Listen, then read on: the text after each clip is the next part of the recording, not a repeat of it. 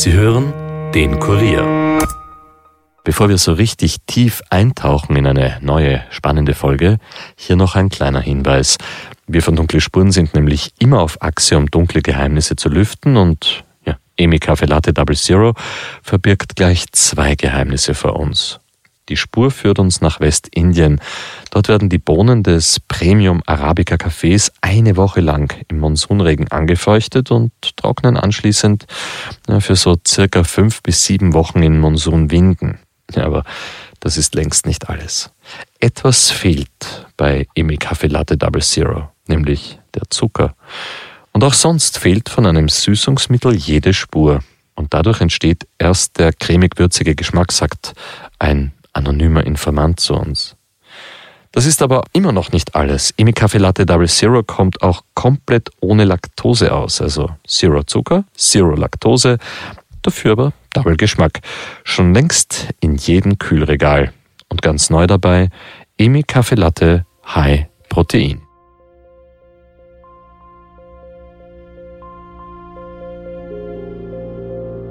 Wenn ich zurückdenke an meine Jugend, wenn ich einmal vielleicht statt Nein Ja gesagt hätte, war es vielleicht auch in die falsche Richtung gegangen. Also ein bisschen Glück hat da immer dazu.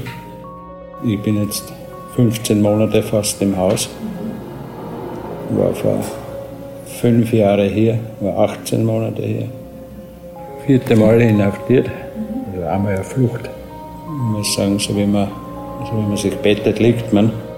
Ich hatte selbst schon mal mit einem Insassen, mit dem ich im Spital war, einen Fluchtversuch, wo der Insasse versucht hat wegzulaufen und im Zuge der Nacheile, als ich ihn wieder ergriffen habe, hat er auch versucht, die Waffe wegzureißen.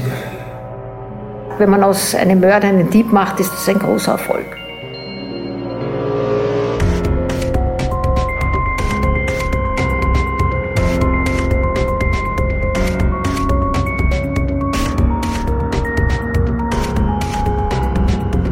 Herzlich willkommen zu Dunkle Spuren, dem True Crime Podcast des Kurier, in dem wir ungelöste Kriminalfälle aus Österreich völlig neu aufrollen. Mein Name ist Stefan Andres und ich begrüße euch heute zum zweiten Teil unseres Bonustracks, einem Blick hinter die Gefängnismauern.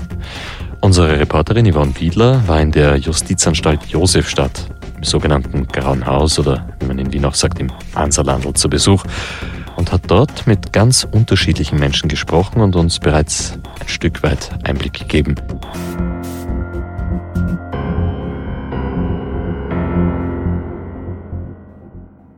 In der letzten, in der ersten Folge haben wir ein bisschen über die Geschichte der Anstalt, die gerade in den Ruhestand eingetretene Gefängnisdirektorin und auch über den Seelsorger gehört. Ja, jetzt bin ich schon gespannt auf diesen zweiten Teil und freue mich natürlich, dass Yvonne Widler wieder im Podcast-Studio ist. Hallo Yvonne. Hallo Stefan, ich freue mich auch wieder hier zu sein. Yvonne, hm. wen lernen wir als nächstes kennen? Ich stelle mal meine Hände aufeinander, sonst haben wir aber vielleicht ja. zehnmal unterbrochen.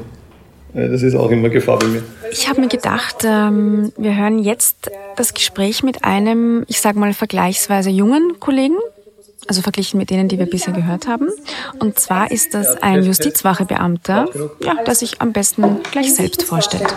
Ja, also mein Name ist Oberleutnant Michael Weigl. Ich bin in der Justizanstalt Josefstadt im Leitungsteam und zuständig für Wirtschaftsangelegenheiten. Sie sind, nehme ich jetzt an, mal noch keine fast dreißig Jahre da, so wie die vorigen Interviewpartner. Nein, bei mir ist es so, dass ich jetzt das siebzehnte Dienstjahr habe. Also eh auch schon. Wie alt sind Sie? Soll ich das so sagen? Nein, ich bin neununddreißig Jahre. Okay. Und das heißt, Sie haben das ja doch mit Anfang zwanzig ganz jung begonnen. Genau, ne, mit dreiundzwanzig Jahren begonnen und wie gesagt, bin jetzt... Und war das immer schon der Wunsch oder sind Sie da auch so reingerutscht wie die meisten meiner Interviewpartner?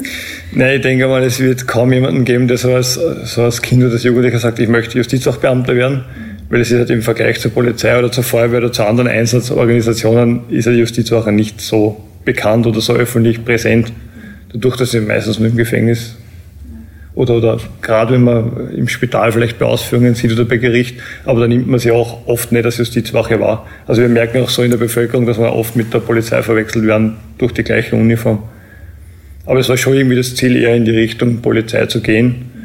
Und es hat sich damals so ergeben, dass ich mich bei der Polizei und bei der Justizwache gleichzeitig beworben habe und da war die Justizwache einfach schneller.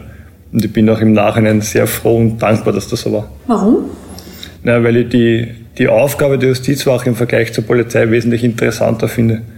Weil wir nicht nur wie die Polizei oft so einen kurzen, so, die Polizei bekommt ja oft nur so einen kurzen Überblick über die, über die Personen und wir haben sie doch länger und, und da ist dieser Betreuungsfaktor einfach ein wesentlich größerer.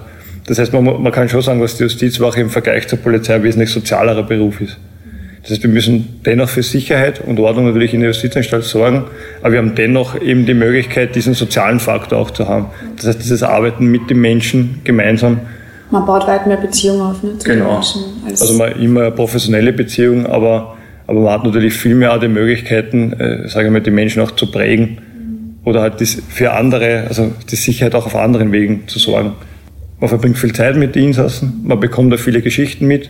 Man ist auch in gewisser Art und Weise, äh, hat man eine Vorbildfunktion. Man, man ist oft der erste Ansprechpartner als Justizwache innerhalb der Abteilung, wo es darum geht, wie kann man mit Frust umgehen, wie geht man mit Konflikten um und solche Themen sind halt immer wieder auch, die man halt dort anspricht. Michael Weigl ist also auch schon seit seinem allerersten Tag immer in der Josefstadt gewesen. Ja genau, siebzehn Jahre. Hm.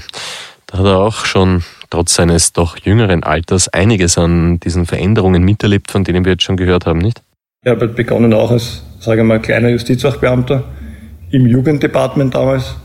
Habe also hauptsächlich mit Jugendlichen und jungen Erwachsenen zu tun gehabt. Und man hat, halt schon, man hat schon gemerkt, dass sich das Klientel selber in der Justizanstalt in den letzten Jahren sehr gewandelt hat. Und ich glaube, dass es auch von der Gesetzgebung her ähm, so in diese Richtung deswegen gegangen ist. Wenn man halt gerade im Jugendbereich und bei die, also gerade bei den Jugendlichen und jungen Erwachsenen schaut, dass man so wenig wie möglich in Haft bekommt. Und ich glaube, dass es ja eine relativ positive und gute Entwicklung ist. Wir merken halt dadurch auch am anderen Ende, dass wir auch wesentlich weniger Leute bei uns haben, die der deutschen Sprache mächtig sind. Also das ist schon eine Thematik, die sich bei uns immer wieder aufgetan hat. Wie gehen Sie damit um? Haben wir dann einen Dolmetscher oder können Sie alle diese Sprachen? Weil das sind ja viele Nationen, die hier inhaftiert sind. Ja, also wir haben aktuell so ungefähr siebzig unterschiedliche Nationen und demzufolge auch relativ viele Sprachen. Wir haben halt den Vorteil, dass wir sowohl innerhalb der Justizwache als auch bei den Fachdiensten sagen wir mal, ein gutes Spektrum der, der wesentlichen Sprachen abdecken können, so wie ja, Rumänisch, Slowakisch, also Englisch sowieso und, und Türkisch. Also das haben wir schon relativ gut aufgestellt. Und sonst gibt es halt immer je nach Bedarf. Also entweder man findet bei, bei sagen wir, einfachen Übersetzungsproblematiken einen anderen Insassen, der sowohl der Sprache des Insassen als auch Deutsch mächtig ist oder halt irgendeine, die wir verstehen. Oder halt dann, wenn es wirklich um, um fachliche Sachen geht, also gerade psychologische Gespräche oder wenn es in ein Ordnungsstrafverfahren geht, wo es halt dann auch immer fachliche Sachen gibt, haben wir eine Videodolmetscheranlage oder auch bei medizinischen Angelegenheiten. Das heißt, das ist so ein, ein Videodolmetsch mit, mit also das, das kann man sich so vorstellen wie eine Computereinheit, also man sieht da einen Monitor, wo halt jemand ist, der dieser Sprache mächtig ist. Der ist dann zugeschaltet. Und, genau, der ist dann zugeschaltet und der übersetzt dann. Eine Computereinheit, den Dienst versehen. Also die Sprache in der Justiz hat schon einen eigenen Charakter. Mich würde ja jetzt interessieren, wie so ein Tagesablauf für die Häftlinge dort ausschaut. Das muss ja alles ganz, ganz penibel durchorganisiert und durchstrukturiert sein. Ja, genau, das ist es auch. Die Menschen müssen staffelweise unterschiedliche Dinge machen, damit dort nichts aus den Fugen gerät, damit eben nicht zu viele an einem Fleck sind gleichzeitig oder in der freien Stunde zum Beispiel. Das hat Weigl sehr gut erklärt. Das Ganze läuft so, dass in Wahrheit um sieben Uhr ist unser Dienstbeginn und so zwischen sechs und sieben Uhr werden die Insassen aufgeweckt. Also das passiert in dem Fall noch im Nachtdienstbereich. Das heißt, da werden die Türen aufgemacht oder wird da angeklingelt oder wie kann man sich also, Aufwecken vorstellen? Das kann man so vorstellen, dass einfach das Licht aufgedreht wird. Okay. Also bei uns ist es leider technisch noch nicht so, dass die, dass die Lichtschalter in den Hafträumen sind, sie sind noch außerhalb. Demzufolge müssen unsere Bediensteten durchgehen und das Licht auch aufdrehen. Und das ist im Moment, das ist im Prinzip der Moment, wo dann sagen wir mal, das Aufwecken stattfindet. Um sieben Uhr gehen dann die Haftraumtüren auf, wo halt für den, für den Insassen dann das Frühstück ausgegeben wird, das heißt der Tee und das Gebäck und ja, teilweise Butter und Marmelade. Das heißt, es ist hier schon so, wir bekommen das Essen in die Zellen. Es gibt nicht genau. diese so eine Gefangenenkantine, wie man das manchmal auch in Filmen sieht. Also so irgendein ein Speisesaal oder so, ja. Das gibt es bei uns nicht. Das wäre auch vom, vom Platz undenkbar, dadurch, dass wir, wie gesagt, über eintausendeinhundert Insassen haben. Ist auch innerhalb den Abteilungen nicht möglich. Weil wir haben doch Abteilungen mit, mit über hundertzwanzig Insassenstand. Das ist es wirklich so, dass, also man kann sich das so vorstellen, da gibt es einen Essenswagen, wo halt die, das Essen warm gehalten wird, Essen oder das Trinken. Und da fahren die wirklich direkt zum Haftraum hin, Die Bediensteten machen, Haft, machen den Haftraum auf und geben in Unterstützung mit sogenannten Hausarbeitern, das sind also auch Insassen, die innerhalb der Abteilung beschäftigt sind, wird da gemeinsam das Essen ausgegeben. Okay, verstehe. Dann ist es zwischen sieben und acht Frühstück? Genau. Mhm. Und dann gibt es eine Stunde am Tag, wie gesagt, diesen Aufenthalt im Freien, mhm. der je nach Abteilung zu unterschiedlichen Zeiten stattfindet. Genau. Nicht, ja. Dadurch, dass wir nur sechs Höfe haben, wovon fünf für den Aufenthalt im Freien genutzt werden können und eine ist ein Sporthof. Mhm. Das haben wir da auch natürlich schauen, sehr beengt, das heißt, ja.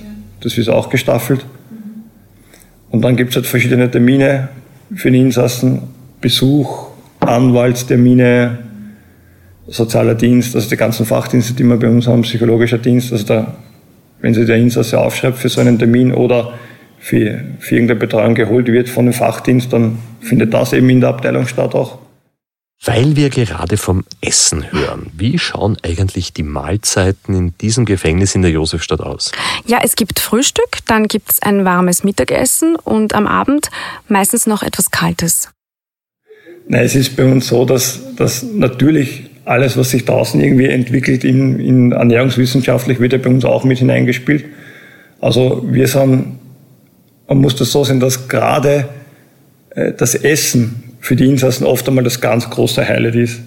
Das heißt, klar, wir haben jetzt knapp eintausendeinhundert Insassen im Moment, dreihundert davon sind in einem Arbeitsverhältnis, das heißt, gehen arbeiten und die restlichen haben ein relativ kleines Freizeitangebot und sonst sind sie halt oft dreiundzwanzig Stunden in Haft und eine Stunde machen sie halt Aufenthalt im Freien, wo sie halt im Freien sich bewegen. Und dann, was ist jetzt das große Highlight? Und oftmals ist es das Essen. Und deswegen sind wir schon sehr bedacht darauf, dass wir auch eine gute Qualität vom Essen anbieten. Weil wir schon merken, wenn das Essen gut ist, dass dann auch weniger Beschwerden gibt, weniger Problematiken. Also das hilft der Gesamtsituation, genau. Einfach wenn da eine Zufriedenheit herrscht. Und sonst bieten wir unterschiedliche Kostformen an, gerade natürlich schweinefleischfreie Kost, auch für die Moslem, die wir bei uns haben. Es gibt koschere Kost. Es gibt sonst die normale Kost, es gibt natürlich sämtliche medizinische Kostformen, also immer wenn ein Arzt irgendeine eine besondere Kostform, Schonkost oft, oder irgendeine Magenschonkost, Breikost verabreicht, dann, dann leistet das unsere Küche auch. Und natürlich gibt es auch vegetarische Kost. Ich habe ihn dann etwas komplett anderes gefragt, und zwar, ob er jemals im Rahmen seines Jobs als Justizwachebeamter in Lebensgefahr war. Ja, ich hatte selbst schon mal mit einem Insassen, mit dem ich im Spital war, einen Fluchtversuch, wo der Insasse halt versucht hat wegzulaufen und im Zuge der Nacheile, als ich ihn wieder ergriffen hat, hat er auch versucht, die Waffe wegzureißen. Ähm das war im Spital dann quasi? Im Spital, ne? Das war damals im Wilhelminenspital. Aber... Alles gut gegangen? Ist alles gut gegangen, ja. Heftige Geschehnisse, entspannt ausgesprochen von diesem jungen Mann. Im Zuge der Nacheile, wie er gesagt hat, also wie er ihn ergriffen hat, hat er versucht, ihm die Waffe wegzureißen. Aber ja, man hört ja immer wieder, dass solche Ausflüge dann doch für einen Fluchtversuch auch genützt werden. Ja, es ist ein bisschen dann doch wie im Film, aber mhm. wird dann doch immer wieder als Möglichkeit genützt. Es gibt aber Probleme auch auf den Abteilungen selbst, nicht nur bei Ausflügen, sage ich mal. Dass man mit, weil es ist so wie gesagt, siebzig unterschiedliche Nationalitäten, man hat wieder welche, die mit Frauen eher schwieriger können. Dann hat man wieder Insassen, der kann vielleicht mit dem Kollegen nicht, weil, weil es irgendwie nicht passt. Und, man, und eigentlich jede Abteilung findet so seinen Weg, auch mit den, sage ich mal, schwierigeren Insassen relativ gut umzugehen. Also es sind die Vorfälle, die wir haben. Und natürlich gibt es, wie in allen anderen Justizstatten, auch Vorfälle. Und vielleicht bei uns auch um, um einige mehr, dadurch, dass wir eben diesen Überbelag haben und oft einmal acht, zehn Insassen in einem Haftraum gemeinsam sind, ist es klar, dass es da auch Reibereien gibt und Schwierigkeiten. Und ich sage, dass man oftmals das im Vorfeld schon abfedern. Dadurch, dass die Kollegen schon sehen, okay, da gibt's Probleme, dann wird halt eine Insasse verlegt oder dann nimmt man sich halt einmal die Zeit und redet halt länger mit, mit den Leuten. Zehn Leute in einem Haftraum, das ist eigentlich schon der absolute Wahnsinn. Jeder mit mhm. seinen eigenen Geschichten, mit seiner eigenen Tat im Kopf, mit einem Verfahren, das noch läuft. Wenn dann vielleicht auch noch das eine oder andere psychische Leiden dazukommt oder, oder eine Krankheit, das ist ja Irrsinn. Ja, und das ist den Menschen, die dort arbeiten, vermutlich mehr als allen anderen bewusst. Ich habe Herrn Weigl dann noch auf das Thema Medienberichterstattung angesprochen. Den Strafvollzug positiv zu verkaufen, ist etwas, was, was ganz schwierig ist, weil ich denke mal, es müssen sämtliche Medien müssen auf ihre Auflagszahlen schauen. Also es, es, und, und ich glaube, wenn, wenn jetzt, äh, jetzt der Kurier oder wer auch immer berichtet, naja, äh, ist die... Nicht, es, es wurden viele Übergriffe, äh, weiß ich nicht, die Beamten kriegen das, das, das, nicht, sind, das so. sind halt große Aufreger, wo, wo man eher weiß, okay, da, da greift vielleicht eher einer zur Zeitung, wenn er liest, wieder im Jahr zweitausendachtzehn hundertfünfzig, ich sage jetzt irgendeine Zahl, Übergriffe, dass dann eher einer hingreift, dass wenn steht, siebenunddreißig Lehrabschlüsse wurden, wurden positiv abgeschlossen von den Insassen. Auch Herrn Weigl habe ich natürlich gefragt, was das Gefängnis als Arbeitsplatz mit ihm als Menschen macht. Ob all die negativen Konnotationen auf ihn abfärben zum Beispiel. Ob die negativen Emotionen, Verzweiflung, Hoffnungslosigkeit der Insassen, ob ihn das in irgendeiner Weise beeinflusst. Das ist im Wald überhaupt nicht Teil meiner Realität. Also ich habe, gerade wie im Abteilungsbereich war, auch so viel Positives erlebt, dass, dass, dass ich, dass ich das, den Ort Gefängnis auch als Teil der Hoffnung sehe. Also es, es gibt ja viele Insassen, die, denen auch draußen viel, vor, viel passiert ist oder wo viel vorgefallen ist, die dann in die Justizanstalt eingeliefert werden, weil sie ein Delikt gesetzt haben und die dort dann, dann auch diese Hoffnung wieder spüren, dieses, dass einer plötzlich vertraut wird, gerade im Arbeitsbereich, dass er regelmäßig in die Küche arbeiten geht, dort dann auch immer mehr arbeiten, alleine und selbstständig zugewiesen bekommt, dann teilweise auch schon zuständig ist, andere Insassen ein bisschen anzuweisen, so weiter. Sag ich jetzt, das, das, genau, wo es dann wirklich darum geht, meine Leistung wieder anerkannt, was vielleicht draußen früher nicht so der Fall ist. Oder der vielleicht auch einen Beruf findet, gerade bei den Jugendlichen, wo wir auch Schnupperlehren anbieten, der, der sagt, ja eigentlich, ja Tischler, das, das stelle ich mir interessant vor, oder die Arbeit als, als Schlosser oder in der Küche. Das ist etwas, was man in Zukunft vorstellen kann. Und die dann eben in diese Richtung äh, sich weiterentwickeln. Oder die den Schulabschluss hier nachholen und dann auf einmal Perspektiven haben draußen auch am Arbeitsmarkt, die vielleicht vorher überhaupt nicht gegeben waren. Also es gibt auch genug Beispiele, wo man sagt, okay, da ist viel Positives passiert, auch, sage ich mal, hinter den dunklen Wänden. Das war ein richtig interessanter Einblick in das Leben des Justizwachebeamten Weigl. Yvonne, ich bin schon sehr gespannt, wer als nächstes drankommt. Ja, ich denke, jetzt wäre es gut, auch mal jemanden von der anderen Seite zu hören, nämlich einen der Insassen. Josef M. mit der H N R, also Haftnummer achtzehn, hat mit mir gesprochen. Zum Interview wurde er von einem Justizwachebeamten begleitet, der auch während des Gesprächs die ganze Zeit daneben gesessen ist. Wir durften dafür das Büro der Direktorin nehmen. Sie hat den Raum allerdings verlassen. Ja, also ich bin über vierzig. Ja, vierte Mal inhaftiert, also einmal eine Flucht gewesen, längere Zeit. Ich bin gelernter Schlosser, habe draußen einen Betrieb, wo mein Bruder der Chef ist. Also gut, der Mann hat schon einiges an Erfahrungen gemacht, was den österreichischen Strafvollzug angeht. Viermal schon inhaftiert gewesen und Fluchterfahrungen hat er auch gemacht. Irgendwie. Ja, er war auch teilweise sehr verhalten. Also ich hatte schon den Eindruck, dass ihm das alles ein bisschen unangenehm von mir war. Also er hat jetzt nicht damit herumgeprahlt oder so. Und jetzt darf man auch nicht vergessen, dass die ganze Zeit ein Justizwachebeamter neben euch gesessen ist. Ja, genau. Also das sorgt natürlich jetzt auch nicht für die lockerste Gesprächsatmosphäre, wobei man aber natürlich sagen muss, das muss so sein. Den hätten sie nie mit mir alleine in einem Raum lassen dürfen, natürlich. Mhm. Ja, ich bin jetzt fünfzehn Monate fast im Haus. War vor fünf Jahren hier, war achtzehn Monate hier. Ich muss sagen, so wie man, so wie man sich bettet, liegt man.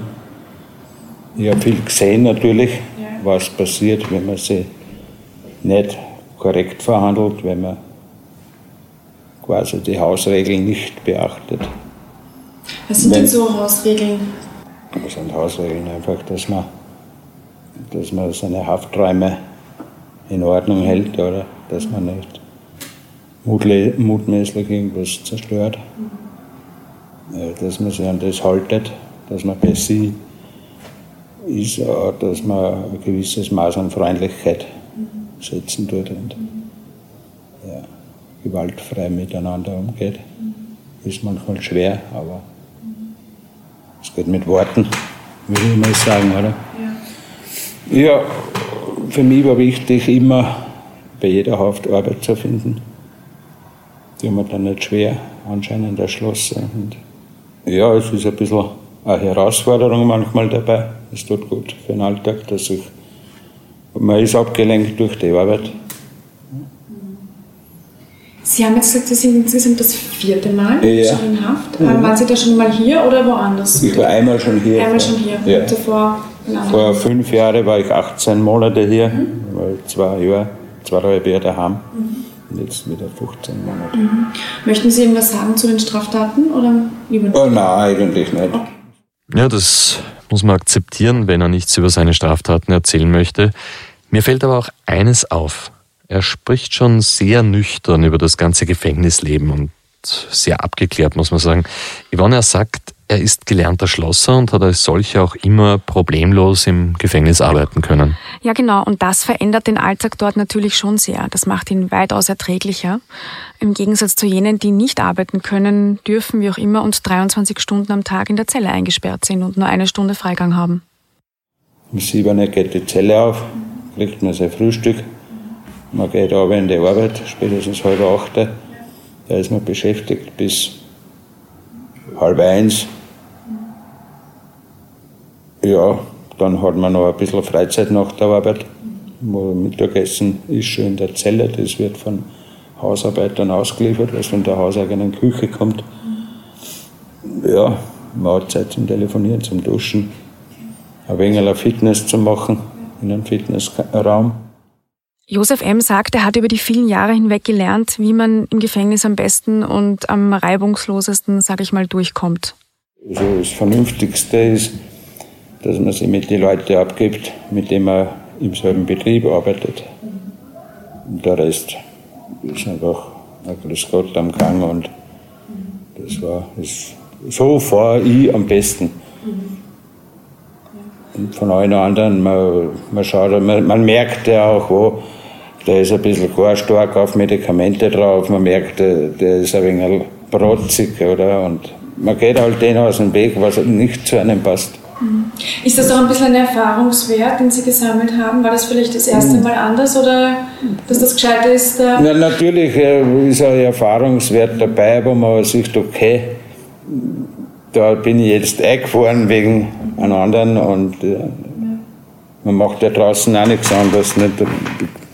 Der, was nicht zu mir passt, den weiche aus. Da sind die Ausweichmöglichkeiten halt nicht so groß. Aber man kann ihm ja zeigen, dass ich mit denen nichts zu tun haben will.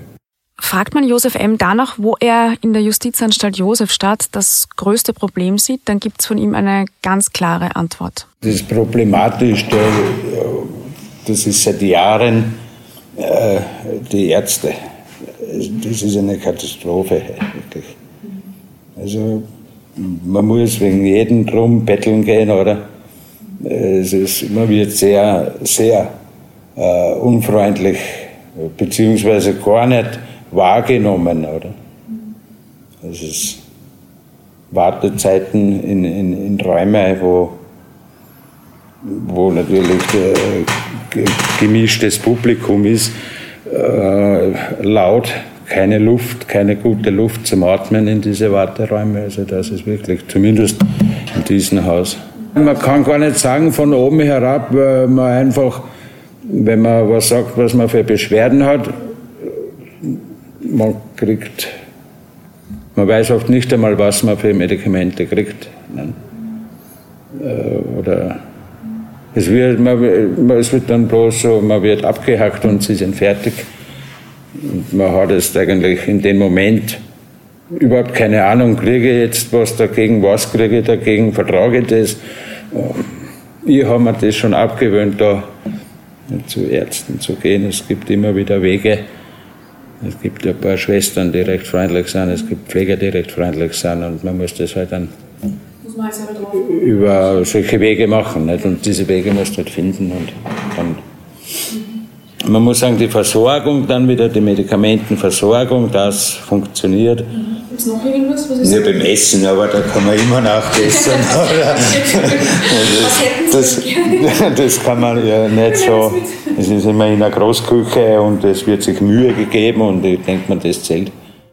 Diese Wege muss man halt finden, sagt Josef M. und da kommt ihm natürlich seine Erfahrung dort zugute. Wir machen jetzt einmal eine ganz kurze Pause und sind gleich wieder zurück.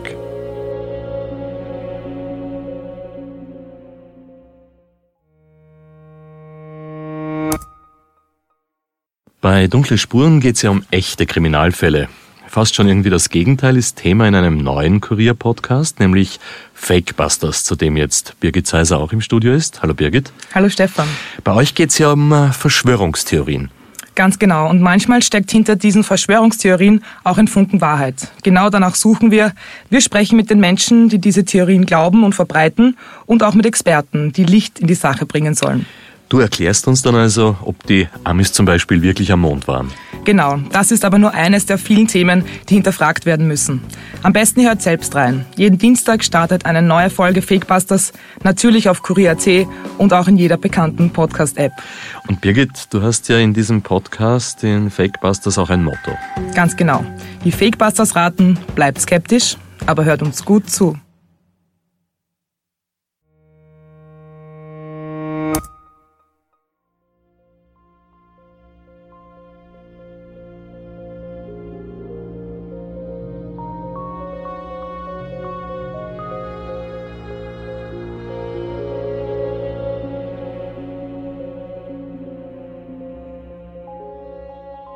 Willkommen zurück bei Dunkle Spuren.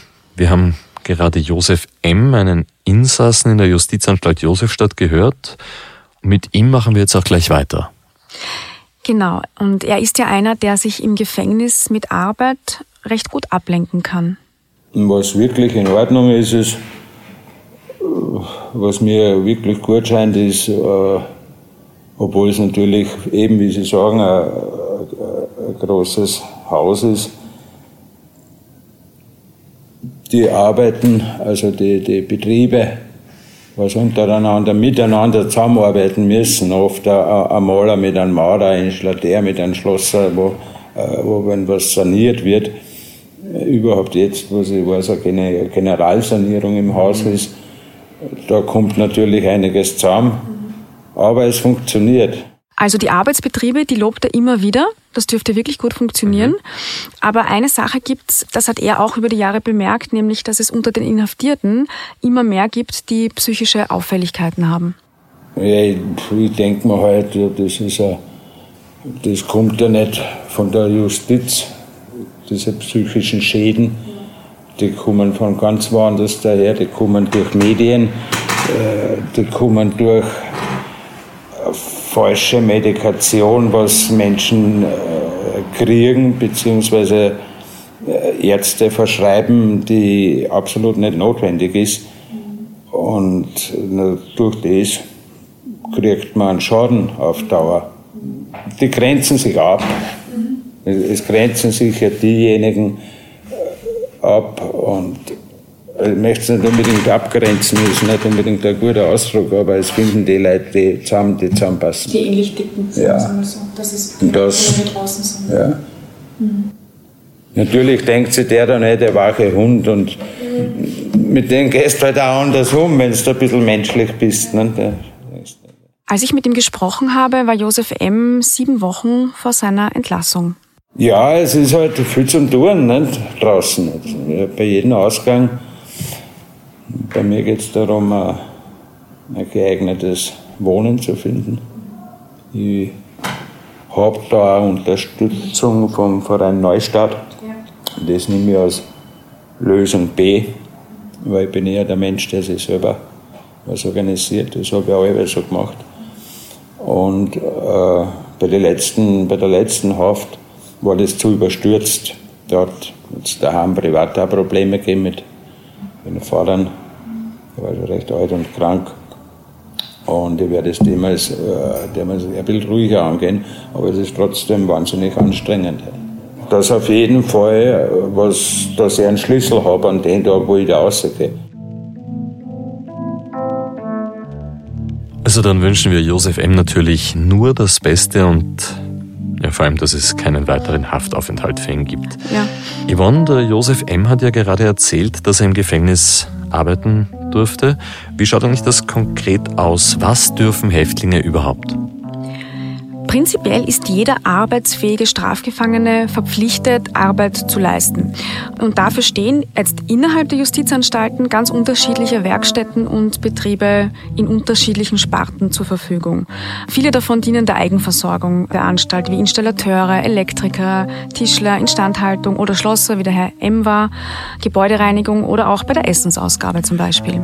Ja, und wenn ein Gefangener in einer dieser von dir genannten Sparten innerhalb vom Gefängnis arbeitet, äh, verdient er da auch Geld? Ja, sie bekommen einen kleinen Verdienst, sage ich mal, es ist wirklich nicht viel. Von diesem behalten sie aber auch nur einen Anteil, denn davon wird ein, das nennt sich Vollzugskostenbeitrag, wieder abgezogen, sowie auch ein Dienstnehmeranteil zur Arbeitslosenversicherung. Und vom Rest wird wiederum ein Teil in einer Art Rücklage angespart. Die soll zur Vorsorge dienen, wenn man dann nachher entlassen wird, damit man ein bisschen was in der Hand hat. Mhm. Also ich sage einmal, übrig bleiben ein paar Euro pro Strafhafttag circa. Mhm. Josef M. hat ja auch erzählt, dass er Schlosser ist und im Rahmen diverser Sanierungsarbeiten im Gefängnis ähm, eingesetzt worden ist. Genau, ja. Und ähm, das haben wir im ersten Teil schon gehört, dass das Haus äh, erneuert werden muss. Also Sanierungen sind da äh, sehr wichtig. Und da werden eben die, ich sag mal vorwiegend Männer in diesen Berufen, natürlich praktisch eingesetzt. Und Jugendliche haben übrigens die Möglichkeit, dort Schnupperlernen zu machen. Yvonne, apropos Jugendliche, mhm. über die wollten wir ja auch sprechen. Ja. Ab welchem Alter kann man eigentlich in so einem Gefängnis einsitzen? Also im Jugenddepartment der Justizanstalt Josefstadt, das trifft auch auf andere analog zu, mhm. ähm, sind Jugendliche im Alter zwischen vierzehn und achtzehn. Das sind die Jugendlichen. Und dann gibt es noch junge Erwachsene, die sind im Alter von achtzehn bis einundzwanzig. Und derzeit sind so um die hundert junge Männer, die dort eingesperrt sind. Also ab vierzehn Jahren, das sind, ja. das sind praktisch noch Kinder. Ja, und mit teilweise sehr tragischen Geschichten natürlich. Aber dazu erzählt uns am besten der Abteilungsleiter des Jugenddepartments mehr. Ja, mein Name ist Franz Tinhof, bin noch neunundvierzig Jahre, verheiratet, zwei Kinder und arbeite seit zweitausend bei der Justizwache. War das das, was Sie immer machen wollten, so ein Gefängnis als Arbeitsplatz? Oder hat sich das Eigentlich... Das, na, also ich glaube, das kann man so nicht sagen, dass wir ja. irgendwann einmal in einem Gefängnis arbeiten. Wie das kann man sich von außen nicht vorstellen, wie es da drinnen wirklich zugeht. Man muss auf alles gefasst sein herinnen, also von dem Positiven als auch negativ. Dienst, ja, es, jeden Tag gibt es Überraschungen. Zum Beispiel, können Sie da ein bisschen was konkretisieren? Ja, ob es jetzt Insassen sind, die wieder da sind, die gesagt haben, sie kommen nie wieder. Bei den Jugendlichen hört man das oft. Ja.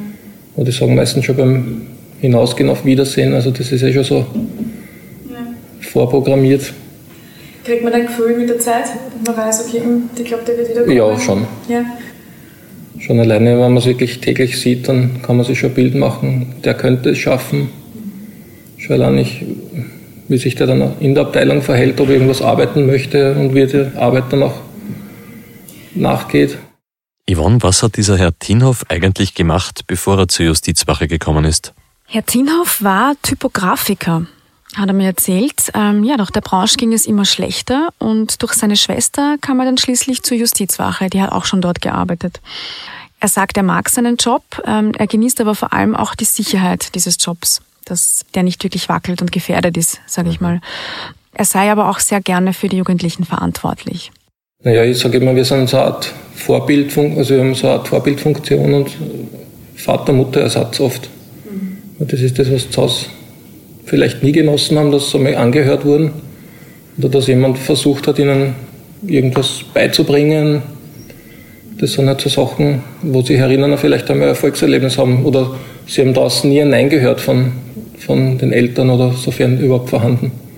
Dass sie in die Schranken gewiesen wurden und dass es halt Regeln gibt und nach denen man sich auch verhalten muss.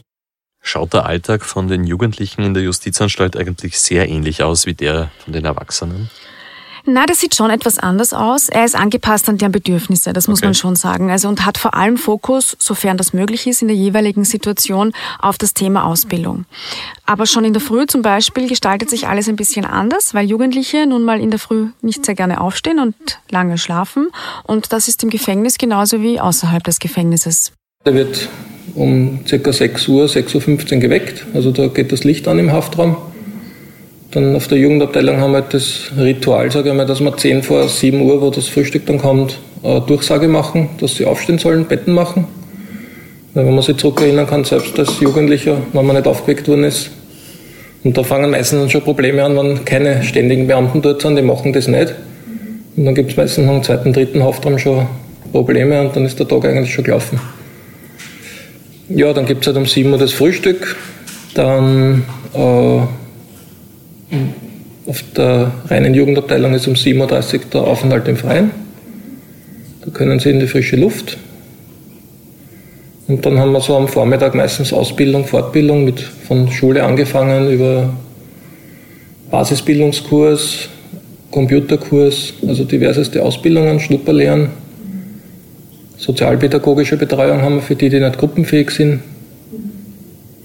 Dann in den Pausen meistens haben sie Zeit, dass sie den Haftraum zusammenkehren, aufwaschen, dann können sie duschen gehen. Es gibt dann Mittagessen um elf Uhr dreißig.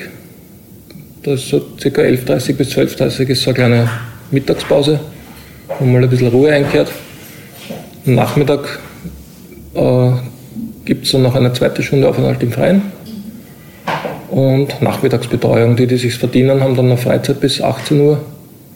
Und das Abendessen kommt dann um siebzehn Uhr dreißig. Die, die es sich verdienen, hat er gesagt.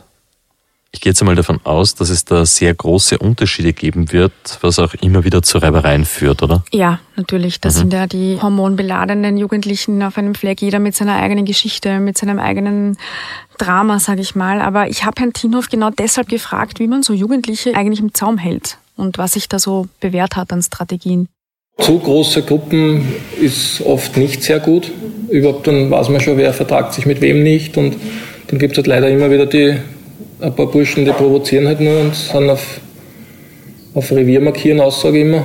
Das und dann, also aufpassen muss man immer, man kann sie nicht alleine lassen, genauso wie im Sport. Also unbetreut einen Sport machen lassen, das geht gar nicht. Die müssen immer die, das Gefühl haben, sie werden beobachtet und dann geht's halbwegs gut.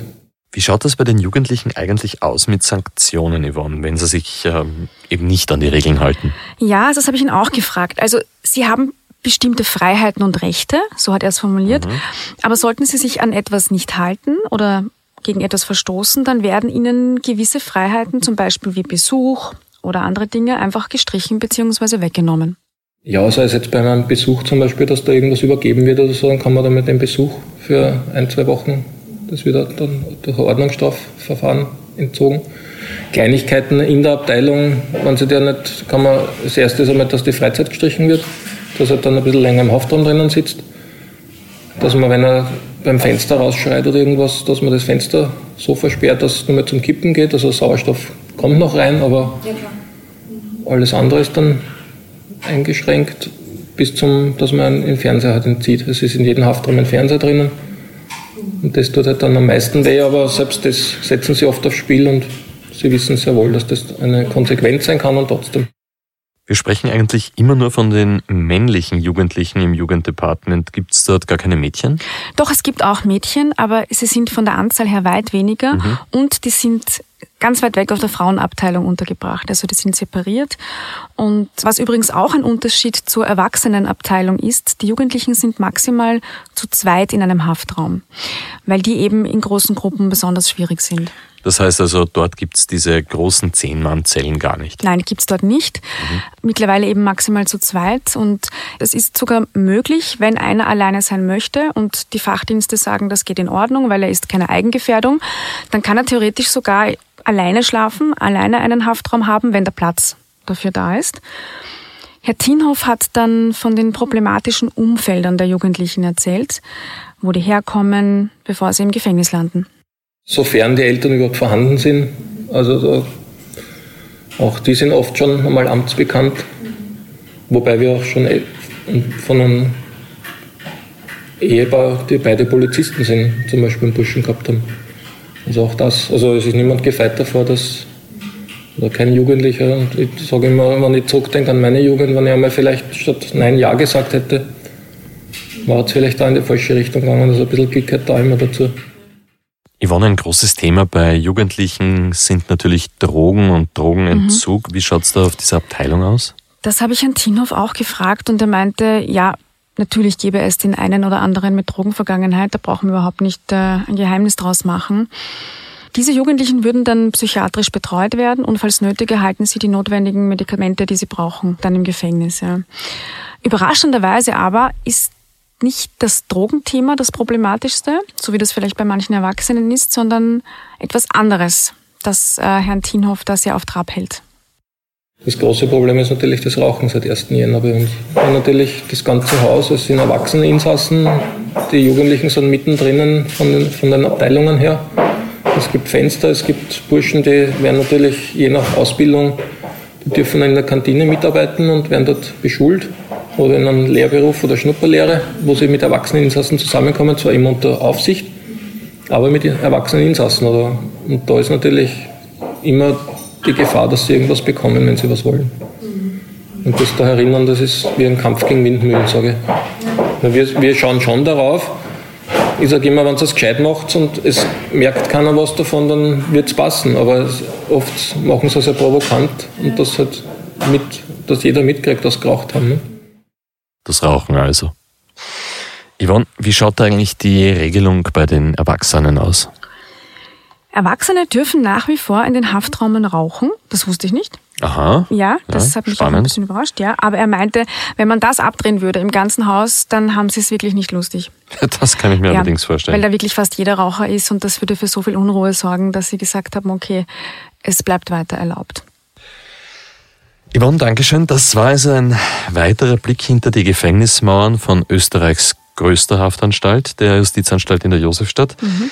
Nächste Woche am Freitag gibt's dann den dritten und auch schon wieder letzten Teil von dieser Bonusfolge.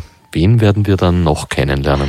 Ja, nächste Woche gibt es noch ein interessantes Gespräch mit einer Insassin, die sehr viel über das Thema Reue spricht und die auch sehr genau ihre Taten uns erzählen wird.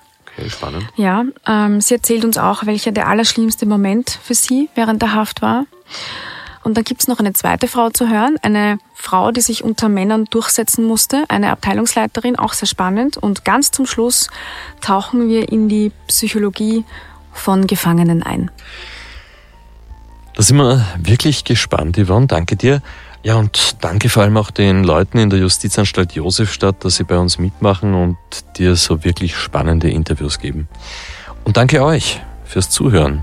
Und vor allem, seid nächste Woche wieder dabei, wenn wir uns weiter mit dem Leben hinter den Gefängnismauern beschäftigen.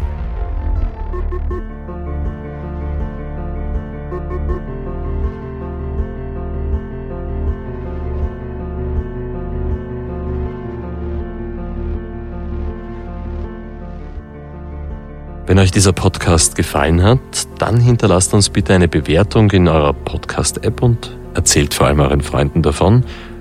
Ja, und noch eins, folgt uns doch auf instagram.com slash dunkle Spuren. Dort haben wir nämlich jede Menge zusätzliches Material zu den Fällen bereit.